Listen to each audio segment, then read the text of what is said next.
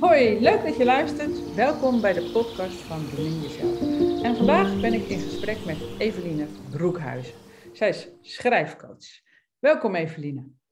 Dankjewel Judith. Leuk om hier te zijn. En uh, ja, ik zal wat meer vertellen over wat ik doe. Want schrijfcoach, dat uh, kan nog van alles zijn. Maar wat ik doe is, uh, ik begeleid mensen met het schrijven van hun boek. En dat zijn vooral vaak ondernemers of ervaringsdeskundigen, mensen die uh, iets hebben meegemaakt en dat verhaal willen delen. Ja. Dus een stukje persoonlijke ontwikkeling. Uh, en vaak gaat het, ja, de laatste tijd komen ook steeds meer boeken op mijn pad die over taboe onderwerpen of gevoelige onderwerpen gaan. Zoals?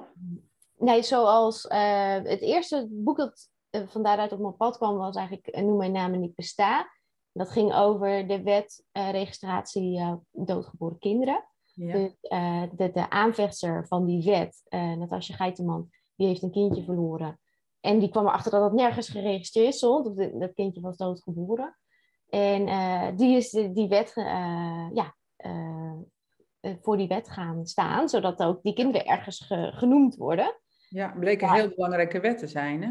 Zeker weten. Nou ja, en zo ja, eigenlijk van daaruit uh, zijn er steeds meer boeken op mijn pad gekomen over miskramen, over overleden kindjes, over, maar ook over verkrachting. Dus ja, ik, ja, gevoelige onderwerpen noem ik het, of taboe onderwerpen. En natuurlijk, als je gaat schrijven, komt er altijd wat, komt er altijd emotie boven. Maakt niet uit waarover. Um, en dat wordt ook niet voor niets gebruikt of, of voor de verwerking. Maar ja. ja, dus ik vind het heel mooi dat, ja, eigenlijk dat, dat die titel Noem mijn naam en ik besta zegt het eigenlijk al. Die naam noemen, dat is al zo belangrijk. En dus dat uitspreken en opschrijven en dat dat verhaal er mag zijn en dat je het mag uiten. Dat, uh, ja, dat is al zo belangrijk voor jezelf. Maar ik merk vaak dat mensen ook zeggen, ja, ik, uh, had hier, ik had ook wel behoefte gehad aan verhalen van anderen. Dus ik wil graag met mijn verhaal ook anderen inspireren. Ja, ja mooi hè? Ja, ik hou ook altijd heel erg van levensechte verhalen. En ik ben ook heel blij dat je mij gaat helpen met uh, mijn boek, want dat is ondertussen te groot geworden. Dus dat gaan we mooi opknippen en jij gaat de structuur erin aanbrengen. Daar ben ik ook uh, super blij mee. Gaat over seksualiteit en jij hebt ook wel iets te delen over seksualiteit. Ja, eigenlijk in combinatie met een tot nu toe uh, onvervulde kinderwens, hè? Klopt, ja. En daar schrijf ik zelf ook over. ik merkte daarin ook dat ik dacht, oh, daar zou ik ook wel mensen mee willen helpen om een verhaal erover te gaan schrijven. Maar eerst was het tijd voor mijn eigen verhaal. Dus eigenlijk heeft, uh, nou, we, we spreken elkaar nu december 2021. Heel 2021 heeft al in teken gestaan van, uh, van mijn eigen verhaal. En ook, uh, nou ja, ook vanuit het medisch traject dat we in zijn gegaan. Dat merkte met IUI-behandelingen dat, dat toch een hoop losmaakte en loswoelde, wat, uh, wat meestal uh, mooi uh, verborgen ergens onder een deksel diep in jezelf blijft. Ja, dus, dus even voor de, voor de luisteraars. Hè. Je hebt 4,5 jaar een kinderwens. Je hebt gewoon heel, best lang zelf afgewacht van nou, het komt wel goed, weet je wel. Dus, dus na drie jaar dacht je, nou ja, ik ga toch kijken of, ja, misschien is er wat aan de hand of misschien kunnen we wat uitsluiten. En nu zit je dus ongeveer anderhalf jaar ja, in het medisch traject. Of... Ja, één jaar. Denk Eén ja, jaar. één jaar dat we echt met de IUI begonnen, maar daar gaat nog wel een paar maanden aan onderzoek uh, vooraf. Ja. ja. En, en hoe gaat het nu met jullie? Nou ja, ik moet bekennen dat we, wij hebben nu we hebben even pauze ja. na vier IUI-behandelingen. Uh, en dat bevalt me eigenlijk heel goed. Ik vind het heel fijn om niet... Het is een soort red race waar je ook weer in zit. En waar ik eigenlijk uh, qua werk al heel lang uit ben gestapt. En ik merkte dat ik weer in die mannelijke energie kwam. Van, oh, afspraak, afspraak, doen, doen, ja, regelen. Want uh, ja, je weet gewoon met zo'n medisch uh, traject... ergens in de maand zal een week zijn dat je drie tot vijf of zes keer naar het ziekenhuis moet. En dat wordt gewoon ingepland en je zorgt maar dat dat kan. en dat is met een eigen bedrijf best lastig. Trouwens, met, als je in een als je in loondienst bent waarschijnlijk ook. Uh, want wie vertel je daar dan over? Nou ja, daar is, dan is het fijn als je kan thuiswerken en zelf je tijd kan in, indelen. Maar nou ja, ik merkte toen ik toen we dachten, nou eerst nu even een tijdje pauze, ehm, dat, dat die druk wegviel. En toen merkte ik ook pas hoeveel ik ook die jaren daarvoor al in mijn achterhoofd ermee bezig ben. Met toch elke maand bijna. Oh ja, waar zitten we nu? Kan ik een wijntje drinken? Nog een bakje koffie of niet? Of, en dat, dat op een gegeven moment ben je daar amper bewust van. Maar ja, die telkens ermee bezig zijn, dat levert toch wel uh, een hoop spanning ook op. Ja, mooi dat je dat zo open en eerlijk vertelt. Want ik heb eigenlijk helemaal geen idee wat zo'n traject inhoudt. Maar je moet dus blijkbaar dan in één week heel veel behandelingen of onderzoeken ondergaan of zo? Of? Ja, het ligt eraan eh, wat voor medicijnen je krijgt. Bij de eerste drie IWI's uh, eh, moest je, ja, als je op dag één als je ongesteld wordt, moet je bellen met het ziekenhuis. En zeggen, hallo, ik ben ongesteld. Ook al een beetje gekkig. Maar goed, hallo, ja, ik ben ongesteld. Oh ja, nou, en die dames vinden het daar allemaal de gewoonste zaak van de wereld. En die doen niet, niks anders. En uh, dan is van, ah, nou, dan mag je bij die pillen dan op dag drie beginnen met de pillen slikken. En uh, tot en met dag acht. En dan moet je naar het ziekenhuis en dan kijken ze of je ei, want die pillen zijn ervoor om je eitjes goed te laten rijpen. Ja, zijn een soort hormonen, neem ik aan. Ja, ja, En dan kijken ze of dat eitje groot genoeg is. Dus dan gaat het interne echo en dan gaan ze meten. En als het eitje groot genoeg is, uh, dan uh, mag je die avond prikken. Dus dan prik je uh, progesteron in, waardoor je eisprong opgewekt wordt. En dan een dag of twee, twee dagen later, nou, dan mag eerst mijn partner een potje vol maken. nou, vol. het potje, het is zo, maar dus ja. ja, het potje is zo groot als... Hij mag er iets in doen. Een jampotje, maar die gaat niet vol. Nee. dat is ook uh, voor mannen best wel... Nou, maar alle bodempje is gevuld ongeveer. Ja. Maar... Ehm, uh, en dan gaat hij eerst naar het ziekenhuis en daar levert hij het in. En daar worden dan de beste zwemmers uitgepikt. En die worden in een reageerbuisje gedaan. Die kom ik dan weer ophalen anderhalf uur later ongeveer. En dan mag ik daarmee naar boven lopen. Want het is uh, uh, op de begane grond in Alkmaar. En dan uh, moet ik naar de fertiliteitsafdeling op de eerste etage. Dus dan zit je met, die, met dat reageerbuisje moet je warm houden. Dus sommige vrouwen stoppen hem tussen hun borsten of onder hun oksel. En ook mijn vriend, als hij naar Alkmaar rijdt, dan stopt hij hem vaak tussen zijn benen als hij rijdt, zeg maar. Want het moet ook niet gaan klotten. Um, dus, uh, nou ja, en dan uh, uh, wordt het geïnsemineerd. Dat bij IUI is dus, de meeste mensen kennen wel IVF. Dan wordt dat wordt het in vitro gedaan, dus in een, ja, in een regeerbuisje de, vindt de bevruchting plaats. Maar IUI is eigenlijk een stap daarvoor. Um, waarbij het dus in uterus, dus in de baarmoeder, vindt gewoon de bevruchting plaats. Alleen de, ja, het beste zaad wordt dus geselecteerd. Je eitjes worden goed gerijpt. En dat wordt dieper ingebracht dan op de natuurlijke wijze, zodat het minder ver hoeft te zwemmen en hopelijk snel uh, bij het eitje terechtkomt. En dat, dat is dan bij die uh, pillen. En de vierde keer uh, moest ik prikken in plaats van die pillen. Dus dan moet je vanaf dag één, als ik het goed heb, al tien keer prikken. En dan moet je telkens je bloed laten prikken om te kijken of die hormonen al goed genoeg gestegen zijn. Als die al hoog genoeg gestegen zijn, dan moet je weer erheen voor een echo. En dan moet je trouwens op dag 1 een echo en dag 3 prikken. Dus nou ja, dan, dat zijn nog veel meer ziekenhuisbezoeken. En ik merkte dat dat wel, uh, ja, dat ik daar op een gegeven moment wel uh, een beetje klaar mee was. Ja, enorme impact heeft op je leven dus. Ja, ja want je kan, ik, kijk, als ik weet van nou in die week is het, dan kan ik erop plannen. Maar je weet, ik merkte ook, ik ben in principe heel ehm, regelmatig ongesteld. Maar met al die hormonenboel ging, werd ik helemaal niet meer zo regelmatig.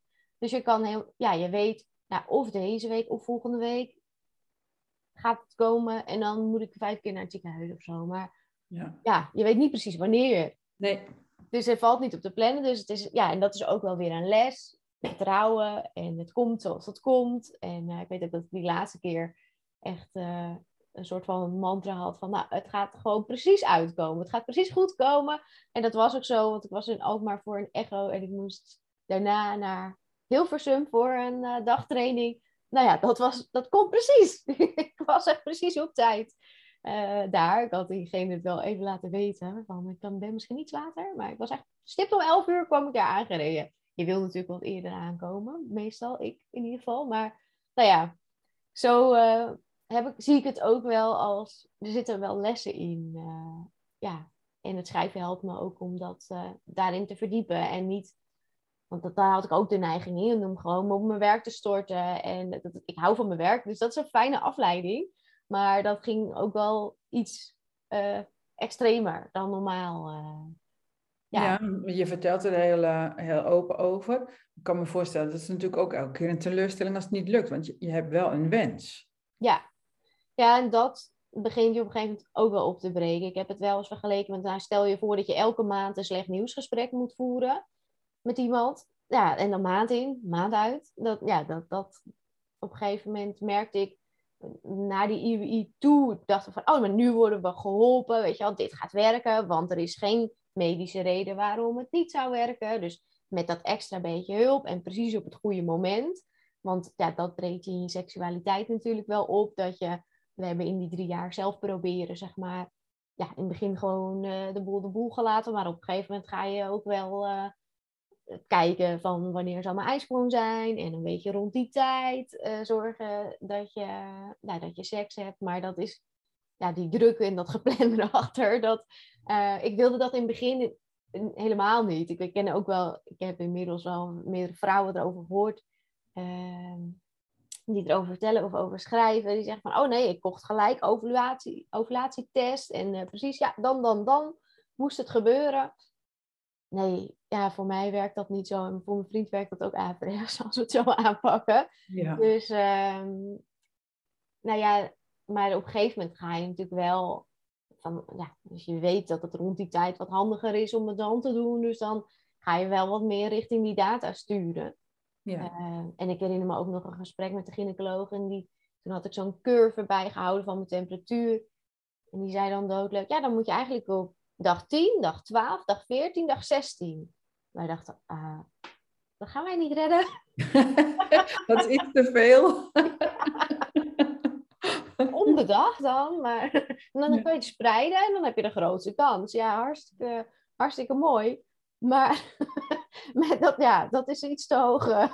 Gegrepen. Nou ja, ja dat, dat zeggen ze dan om de dag, want dan heb je betere zaadkwaliteit. Maar ja, er zijn echt genoeg mannen die gewoon uh, na een zaadlozing gewoon een week zich futloos voelen. Of soms nog langer. Dus die, die willen absoluut niet zo vaak een, een, een zaadlozing. Ik kan me voorstellen, ja, als jij je zo voelt, dat dat zaad er echt niet beter op wordt uh, dan uh, elke keer. Lijkt mij hoor. Maar ja, ik ben niet uh, medisch onderlegd daarin. Maar het is gewoon gevoelsmatig dat ik denk, ja, inderdaad, dat, dat gaat hem niet worden dan. Nee, ik kan me ook voorstellen dat dat ook heel erg per persoon Ja, het verschilt heel erg per persoon. Ja. ja.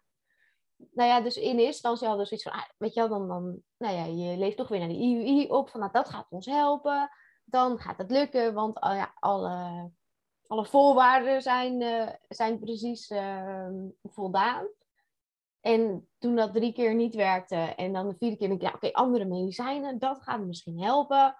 En dat ook niet werkte. Uh, nou, toen begon ik al te merken van ik heb echt gewoon tijd nodig voor mezelf om even helemaal niks. Ik heb ook een maand vrijgenomen, ook voor mijn werk. Uh, ja, ik merk gewoon nu moet ik even gewoon helemaal niks hebben. En daarna zien we wel weer verder. Uh, en dat was augustus. Dus nou ja, het beviel wel om, om in ieder geval even uit die, die race te stappen. En ook wel te kijken naar andere dingen zoals voeding. want in het ziekenhuis worden eigenlijk maar drie dingen gecheckt. Natuurlijk dus het zaad, de kwaliteit van het zaad. Ehm, of je een ijsprong hebt. Dus dat je hormonen worden geprikt. En of je eileiders doorlopen. Is trouwens een hel van onderzoek. Maar goed.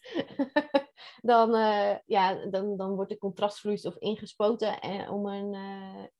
Um, een röntgenfoto te maken om te kijken of die eileiders doorlopen. Maar uh, er wordt ook een ballonnetje uh, in je baarmoeder opgeblazen om te zorgen dat die slangetjes met het contrastvloeistof op hun plek blijven zitten. En dat voelt heel vreemd. Dus dat geeft een heel, heel ja, vervelende soort kramp. Ja, en je weet dat dat over een dat het maar een paar minuten duurt, gelukkig. Maar dat is wel een kramp die ik nooit heb meegemaakt. Zo doordringend, door je hele lijf, dat je hele lijf eigenlijk schreeuwt van, oh, hou hiermee op. Ja, ja. ja. ja, en ik heb ook wel, uh, ik weet ook niet hoe diegene erachter komt, maar ook met het, met het zoeken soms met het interne echoapparaat naar een eileider. Dat geeft een soort ja, bons van binnen in je baarmoeder als het ware.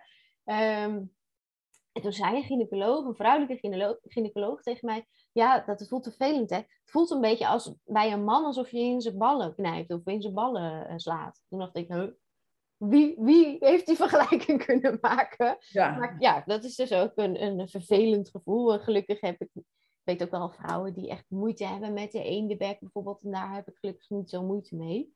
En die, uh, ja, die echo wist ik op een gegeven moment ook van, oh ja, rechts kunnen jullie niet zo goed vinden. Hè? Nou ja, dan weet je dat dat gaat komen.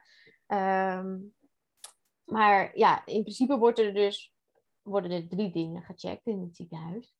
En als dat goed is, dan kan je door naar de IUI ja. of IVF. Als er dus meer aan de hand is, gaan ze eerder naar de IVF. Als je, uh, nou ja, een onregelmatige ijsprong hebt bijvoorbeeld.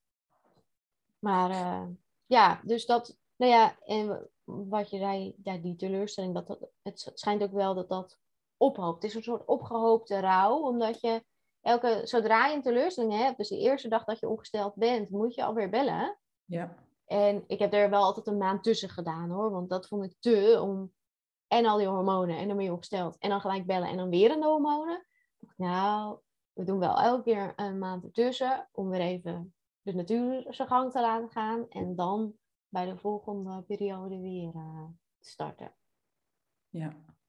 En nu heb je dus eigenlijk, je, je hebt in augustus een maand uh, vrijgenomen overal van. Mm maar blijkbaar ben je nog steeds niet verder gegaan, want het bevalt wel goed zo. Ja, nu ben ik dus meer gaan kijken ook naar, ehm, naar voeding.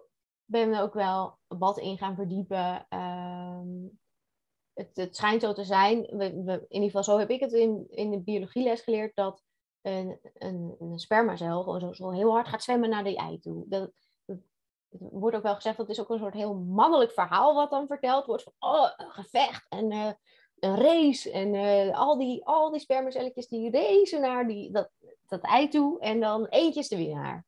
Ja. Maar het schijnt dus zo te zijn dat een eicel al een soort kruimelpad uh, van hormonen aflegt om te zorgen dat die spermatoïden de goede kant op gaan. En uh, dat die aangemoedigd worden om richting die eicel te gaan. Dus het schijnt helemaal niet dat ze met, als een gek aan het zwemmen zijn. Ze zijn ook gewoon een heel andere kant op aan het zwemmen. En, dus ze moeten geholpen worden met, uh, ja, met stofjes, zeg maar. Die, van, die, met lokstofjes. Ja, met lokstofjes moeten ze gelokt worden.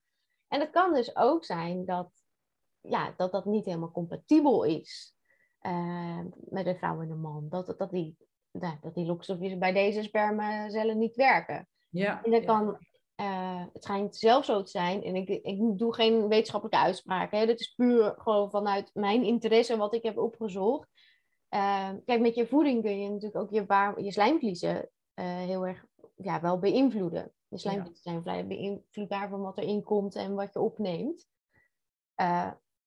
En ja, er zijn theorieën dat het verschilt of je een jongetje of een meisje krijgt, of je glad slijmvlies hebt of, of ruw slijmvlies. En, nou ja, ik vind het wel interessant om daar naar te kijken. Van wat, hoe kan ik mijn voeding verbeteren, zodat het van minder gezonder wordt en het misschien wel compatibel wordt. Ja, ja. Ja, ik heb ook wel begrepen dat het inderdaad niet om die, die ene zaadcel gaat, maar dat ze het met elkaar juist moeten doen. Dus ik vind het ook wel weer een bijzonder verhaal dat je, dat je dan, uh, het, is ook, het is allemaal geen wetenschappelijke praat wat wij doen, hè? dat je net zegt van, ja, dan halen ze de beste zaadcellen eruit, alsof die een soort van als eenling dan de weg moeten zien te vinden. Maar ja, goed, hun zullen er vast meer verstand van hebben.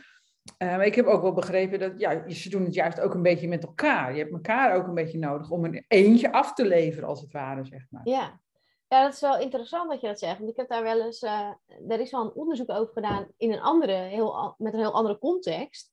Dat ze, uh, en, dat ken ik omdat ik ook wel ondernemersboeken heb, heb uh, begeleid.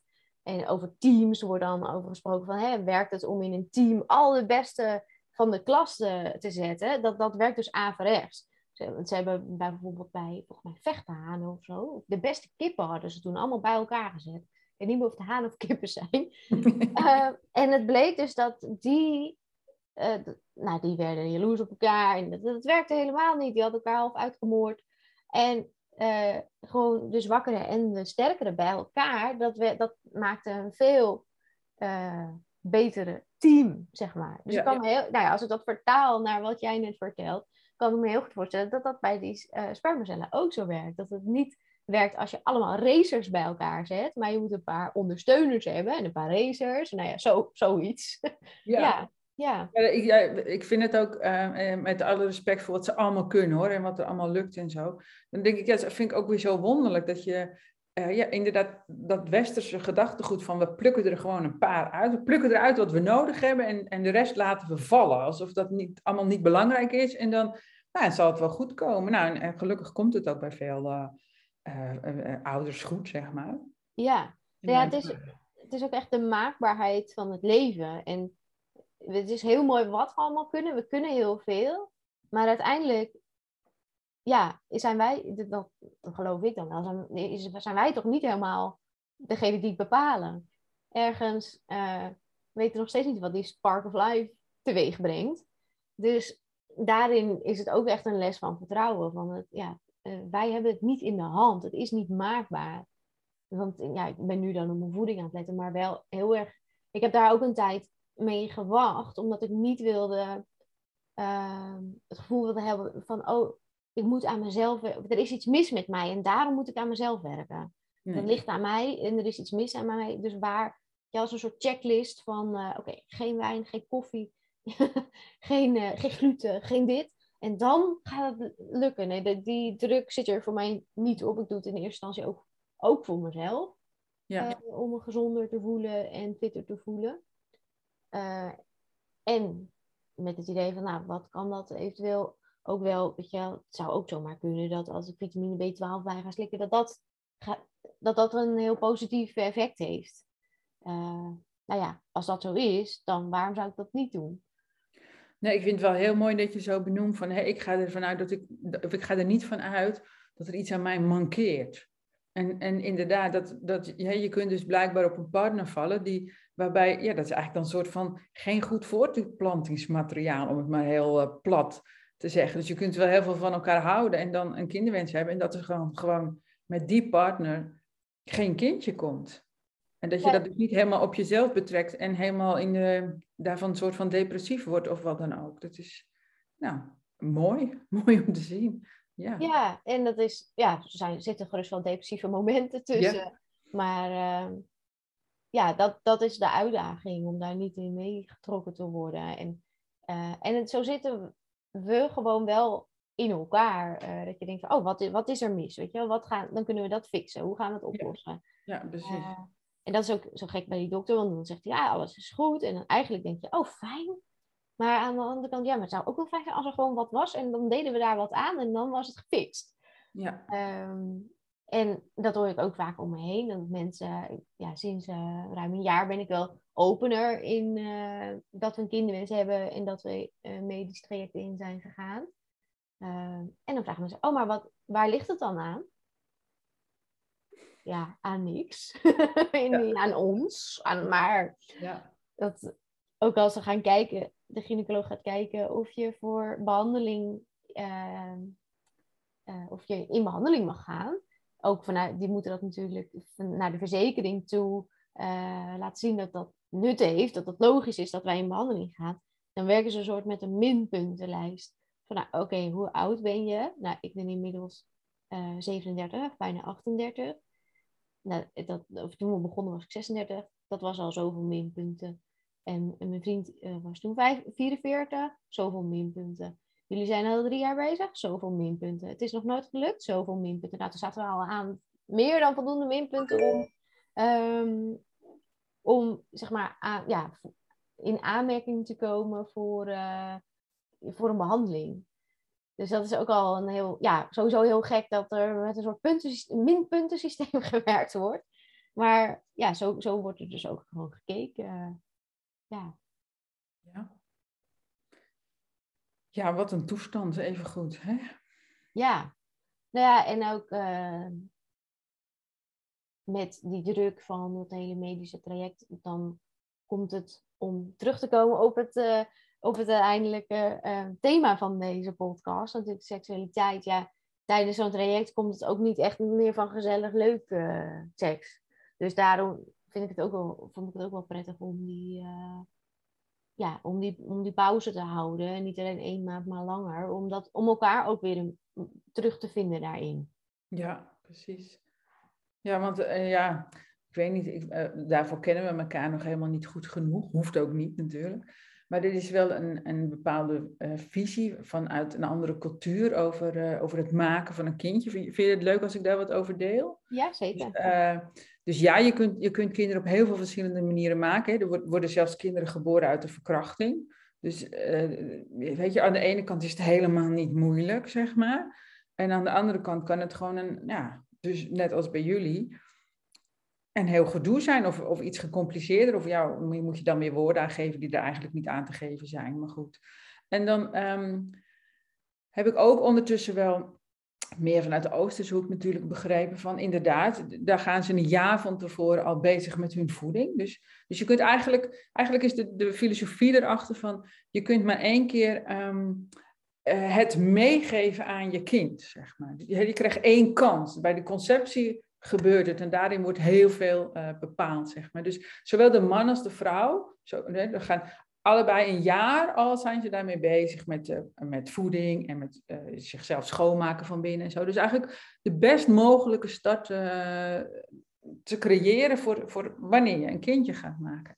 Maar ook het, het moment vanaf, vanaf, vanaf bij het vrije, vanaf voor de conceptie, zeg maar Um, is het, dus ja, dat is dan iets anders, denk ik, als wat jij uh, dan moet doen. Hè? van, nou ja, we doen het maar en we zorgen voor een zaadlozing en uh, in de hoop dat we een kind krijgen. Zeggen hun juist nee.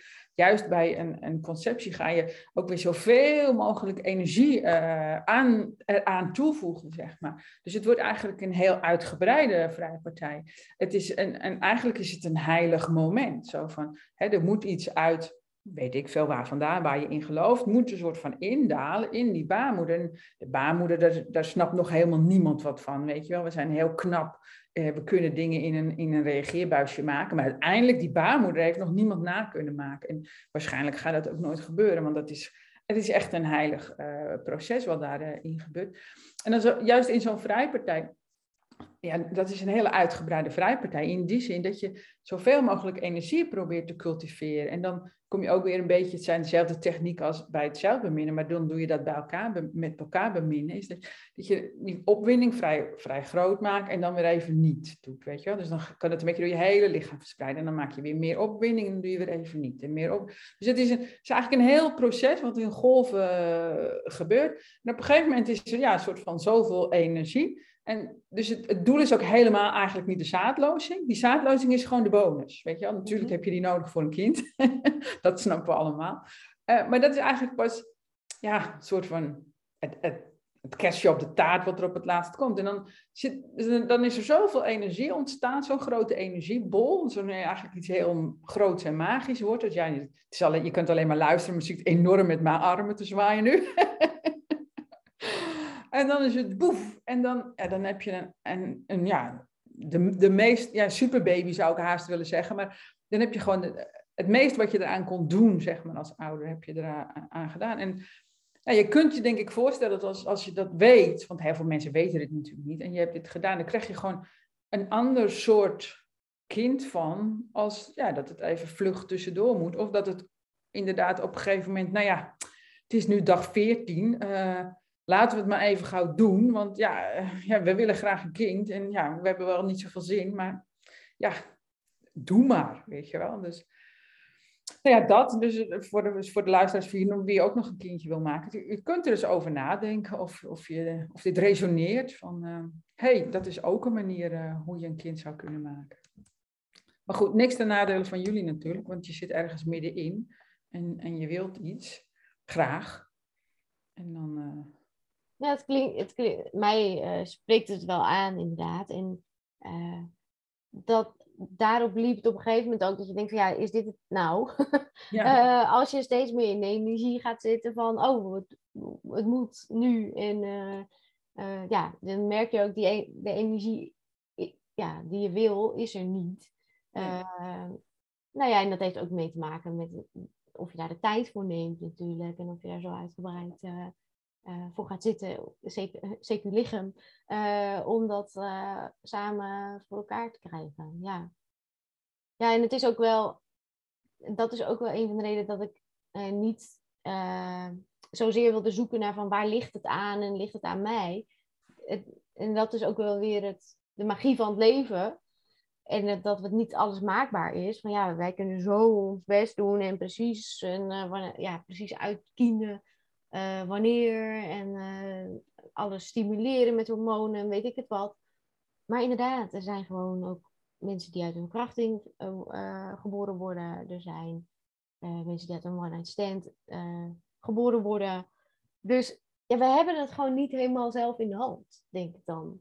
Nee. Het is niet helemaal maakbaar. Maar ja, toch vanuit dat verlangen ga je alles wat wel, daaromheen wel maakbaar enigszins is, ga je wel proberen te creëren.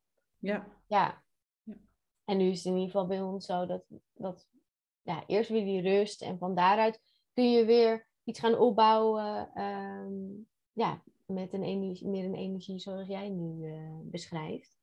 Eh, maar ja, voor mij voelt het niet meer oké om nu weer helemaal in die. Het is ook een heel mannelijke energie van oh, afspraken en plannen en doen en, en presteren. En ja, dat, eh, dat staat me nu heel erg tegen, merk ik.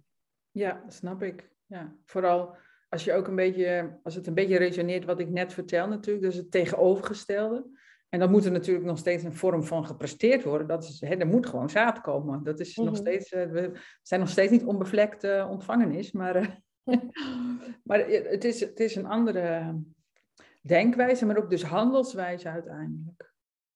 Ja, Ja, ja. Poeh. heel verhaal. Ja. Ja.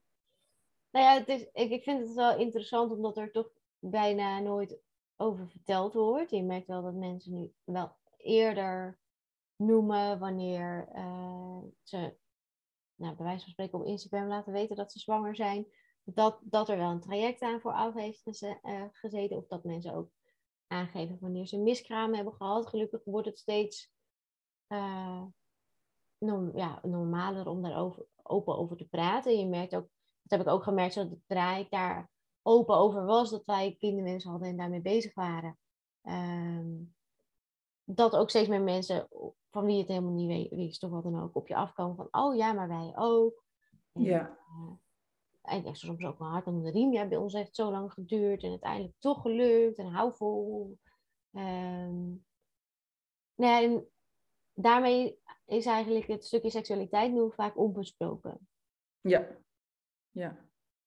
En ja, doe het maar zoals je denkt dat eh, goed is. Terwijl je op een gegeven moment ook wel merkt van, nou joh, dit werkt niet echt helemaal voor ons. Maar ja, je Ja. gaat nog maar weer eh, aan de bak.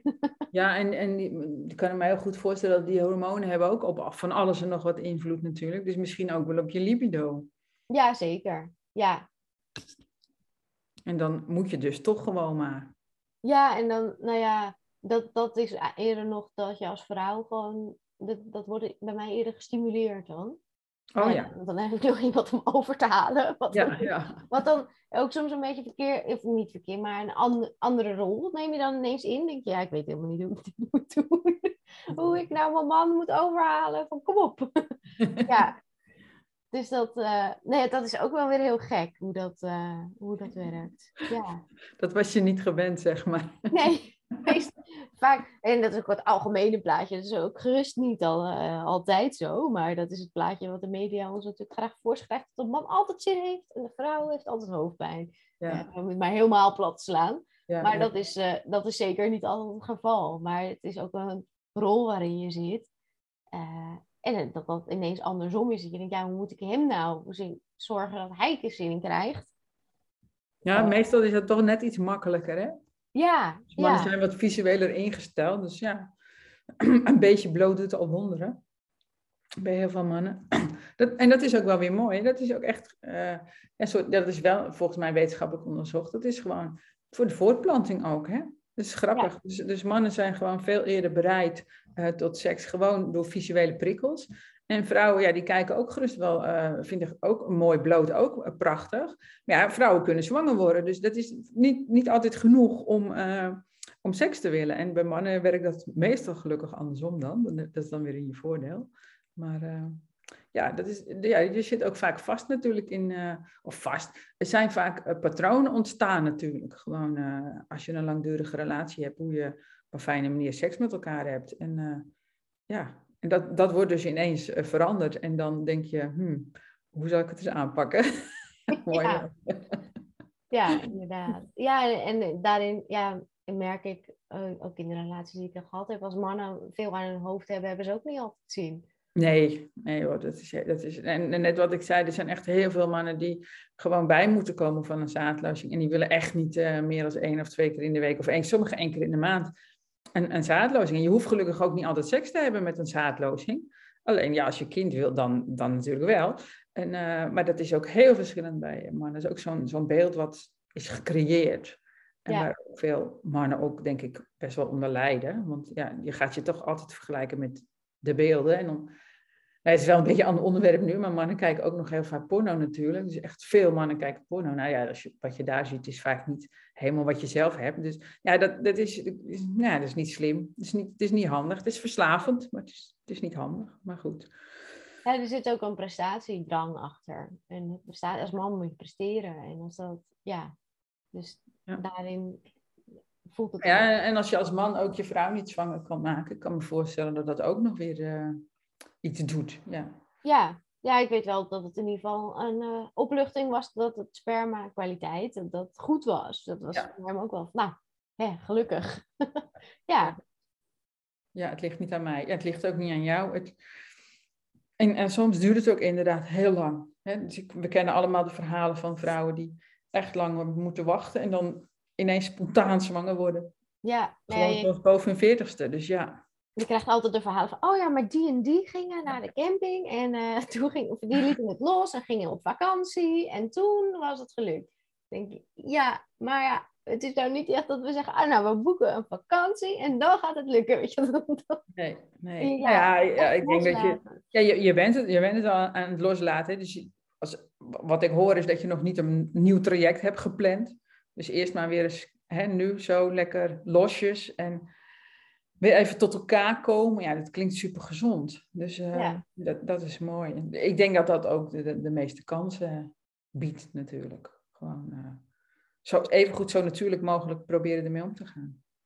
Ja, nee, en daarin merk ik wel als ik begin te twijfelen, want ergens zit ook wel van, ja, wat, wat vinden mensen daar dan van? Je hebt maar vier IUI's gehad en er zijn natuurlijk tal van vrouwen die het veel zwaarder hebben gehad met een IVF en met miskramen. En ergens zit er zo'n ego-stemmetje van, ja, uh, als je het echt wil, uh, ga dan ook even door. En uh, dan ook nog die IVF erachteraan. En weet je wel, je wil het toch echt?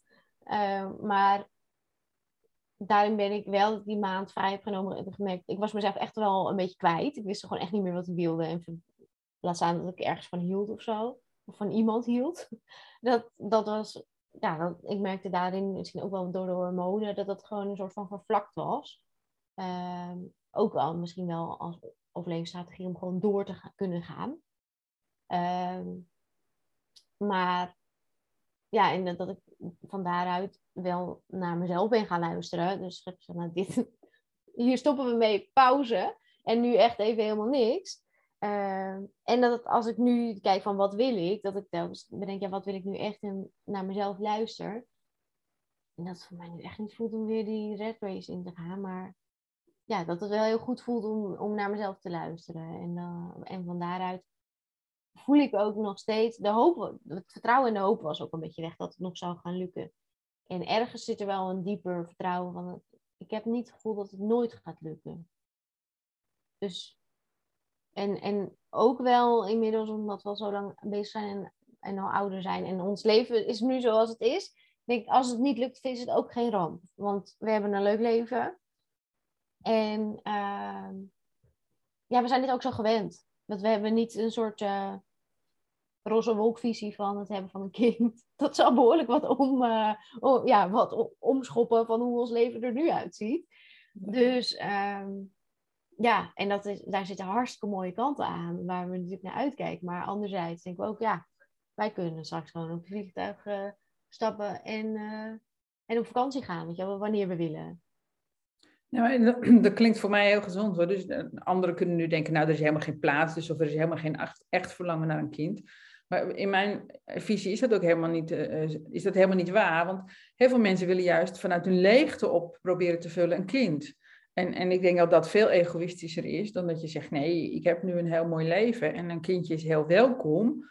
En, uh, en ik doe er ook mijn best voor, zeg maar. Hè? Niet dat je je hoeft te verantwoorden, maar, ja, je, je, er is een verlangen. En ja, dus als je wat wil, moet je ook wel eens wat natuurlijk. Um, maar nee, ik, het, voor mij klinkt het heel gezond uh, hoe je ermee omgaat juist. Ja, en dan, ja, als ik dat ego-stemmetje dan iets laat uh, zwijgen, dan, dan komt ook wel weer dat gevoel boven van, nou, dit is hoe het goed voelt voor mij en voor ons op dit moment. Dus, uh, ja. en ja, wie weet waar, waar we over een half jaar zitten. Misschien dat we dan wel weer het medisch traject ingaan. Of, uh, maar voorlopig even niet. nou, vind ik, vind ik een mooi uh, moment om, om af te ronden. En uh, wil ik je hierbij graag uitnodigen dat dat mocht je een keer, mocht het echt een keer hè, goed gaan en, en je bent zwanger, wil ik graag een keer met je een podcast maken over seksualiteit en zwangerschap. Oh, dat is ook een goede. ja. Mooi. Nou, ook weer een hele andere fase in de seksualiteit. Ja, nou, zodra het zover is, uh, laat ik het je weten. ja, heel mooi. Nou, we houden sowieso contact. Je gaat me helpen bij het uh, schrijven van, van mijn boeken over seksualiteit, dus dat is mooi. En Mochten de luisteraars nou denken, nou, ik wil ook wel iets met een boek schrijven en daar zou ik wel wat hulp bij kunnen gebruiken en, en structuur in aan kunnen brengen, dan kunnen jullie altijd contact opnemen met Eveline Broekhuizen en haar website is www.evelinebroekhuizen.com. En het is gewoon zoals je het op zijn Nederlands uh, zegt. En ik denk dat als je googelt, kom jij altijd uh, boven als schrijfcoach. Dus dat komt altijd goed. En dan wil ik je hartelijk bedanken voor het fijne gesprek echt een, een hele andere podcast als dat ik tot nu toe heb. Het is ook een heel ander onderwerp, een heel belangrijk onderwerp ook weer. dus bedankt. Dankjewel jullie. En uh, tot snel. Bedankt voor het luisteren allemaal en bemin jezelf.